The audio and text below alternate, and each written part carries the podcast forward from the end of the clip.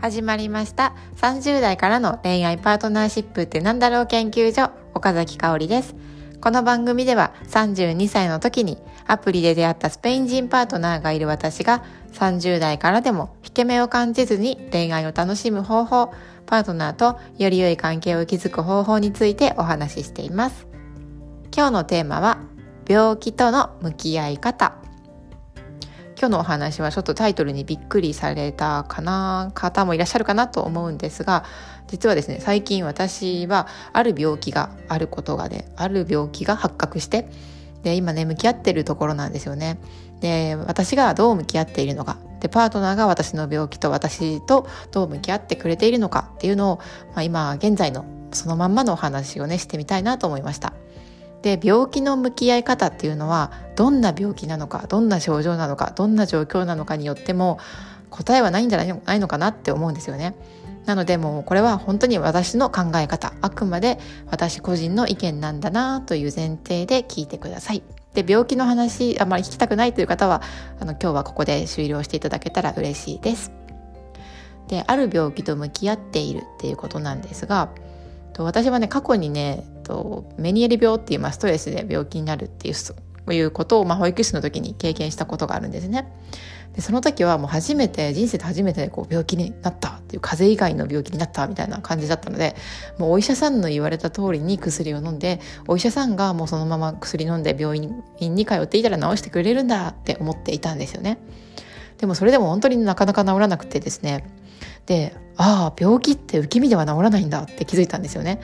で自分からいろいろ調べてで生活習慣とかねいろんなこれはあんまり良くないんだなとかこれはいいんだなみたいなことを実践していってだから治った治ったというか、まあ薬、薬薬を飲まなくてよくなった、まあ、治ったんですよね。であと私は父をねある病気で亡くしているんですね。でその時はもう余命1ヶ月ですよっていう宣告も受けました。でその時に私お医者さんお医者さんに聞いたんですよね。でななんでな病気になったんですか？とか何が原因なんですか？って聞いたら分かりませんって言われたんですよ。でその当時のお医者さんにはすごく感謝をよくしてくださったんで感謝はしてるんですけど分からないんだってその時思ってそうなんだって思ったんですよね。でその時ももちろんすぐに検索はいろいろしたんですけどでも本当に分からなかったんですよね。でも父が亡くなった後後に冷静にいろんなことを検索したりとかいろんなセミナーに参加したりしていや分かることいっぱいあるじゃんってすごく思ったんですよね。なのでこう自分主体で調べることっていうの大切さをその時に実感しました。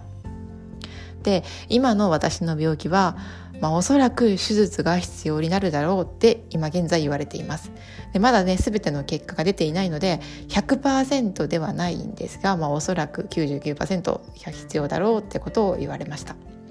で私は手術したくないなと思っているんですよね。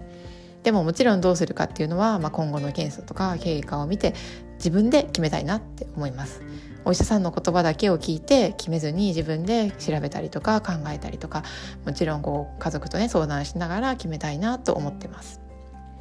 で、まあね、この病気をね知ってから、うん、と自分なりにね気をつけていたつもりの生活習慣っていうのをさらに変えてですね今ね人生で一番健康なんですよね。でなぜかというとですね、まあ、同棲を始めたパートナーがですね、まあ、本当に協力してくれているんですよね。で私がうんともう病気が分かってすぐにもう私お菓子もう絶対に食べない一つも食べないっていう宣言をしたんですしたんですよねそしたらパートナーが「いや俺もやめる」って言ってで「いやいやいやいややめなくていいやめなくていい」って言ったんですけど「やめる」って言って本当にこう全く食べずに付き合ってくれているんですよね。であと運動習慣をねもっとつけたいって言うと、まあ、毎日散歩に付き合ってくれたりとかしてくれているので、まあ、本当感謝なんだなと思うんですよね。でお菓子はパートナーは食べたらいいし、うんと、お酒はねパートナーも好きなので、まあ、飲んだらいいなと思うしでパートナーはね同棲する前はね全ての食事が外食だったんですよね。でお酒も大好きでお菓子も大好きだったんですけど今はねもう毎日自炊自炊で飲み物も水しか飲んでないんですよね。でなんかそんなことしててストレスが溜まるかもしれないからもう食べてとか飲んでとか言うんですけどで冷蔵庫にもねビールはあるんですけどいやいらないって言って飲まないし食べないんですよね、まあ、お菓子は今ないんですけどでも買いに行けばもちろん食べることはできるんですけどねでなんかまあでもそんなねパートナーが、うん、を見ていたら本当にね感謝の気持ちでいっぱいになるから私はね一人の時間にもヨガをしたりストレッチをね欠かさずするようになってで自炊毎日自炊をして本当に野菜中心のうん、あの料理、まあ、パートナーには私は肉だ肉の料理も作ったりはするんですけどでも本当にねもう人生で一番健康な生活をできてるのはパートナーが協力するよって言ってくれてるからだなって思うんですよね。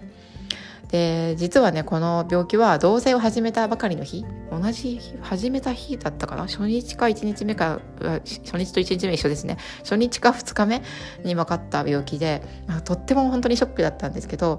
うんで手術をね私は人生で今までしたことがないので、まあ、怖くてたまらないんですよね。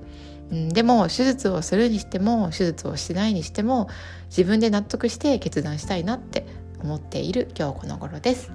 ということで今日は病気との向き合い方についてお話をさせていただきました。いかがだったでしょうか？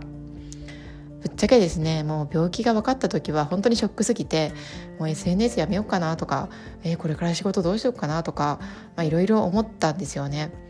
でもこう振り返ってみると私はね病気ではなくてもなんかこう大きな出来事が起こるたび大きな出来事というか、まあ、自分の中でなんかショックな出来事というか、まあ嬉しいことも含めて大きなインパクトがある出来事が起こると SNS をね結構見直したりしてたんですよね。なんかどの媒体にしようかなとかあと自分のスタイルはね例えば更新頻度変えるとかなんかいろんなことを変更してきたしあと仕事も手放したりとか逆に新しく始めたりとかいろいろね変化してるなって思ったんですよね。で私の病気は、まあ、幸いなことに命に関わる病気ではないんですよね。で痛くもないし痒くもないんですよね今も。でもそれでもですね仕事についても考えたしあとこれからね自分が望んでいる妊娠についても考えたしあとパートナーの故郷であるスペインにね、まあ、これから行くことがあるかもしれないことについても考えたし、まあ、本当にねいろいろ考えました。で考えた結果ね思ったのは今私幸せじゃんって思ったんですよね。でもちろんね悩むことや悲しいことっていうのは日々本当にたくさんたくさんというかまああるんです。日常茶飯事起こるんですよね。悩んだり悲しかったり悔しかったり怒ったりイライラしたり辛かったりもあるんですよね。それがない日なんてないぐらいなんですよね。でもそれでもやっぱり私には大好きな家族がいてパートナーがいて友達がいてつながっている大切な人がいてで大好きな仕事があって、まあ、だから今があって。なので、まあ、いい意味でね考えすぎずに、まあ、手は抜かないけど力は抜いて日々の暮らしも仕事も趣味もいろんなことをね楽しんでいきたいなって思ってます。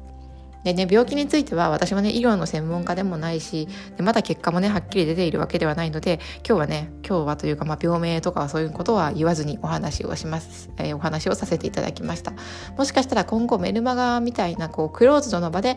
詳しいことはお話しするかもしれないんですが、まあ、今はねそれはあんまり考えてないです。今はもうまだ結果も出てないしそんな先のことはあまり考えていないっていう感じです。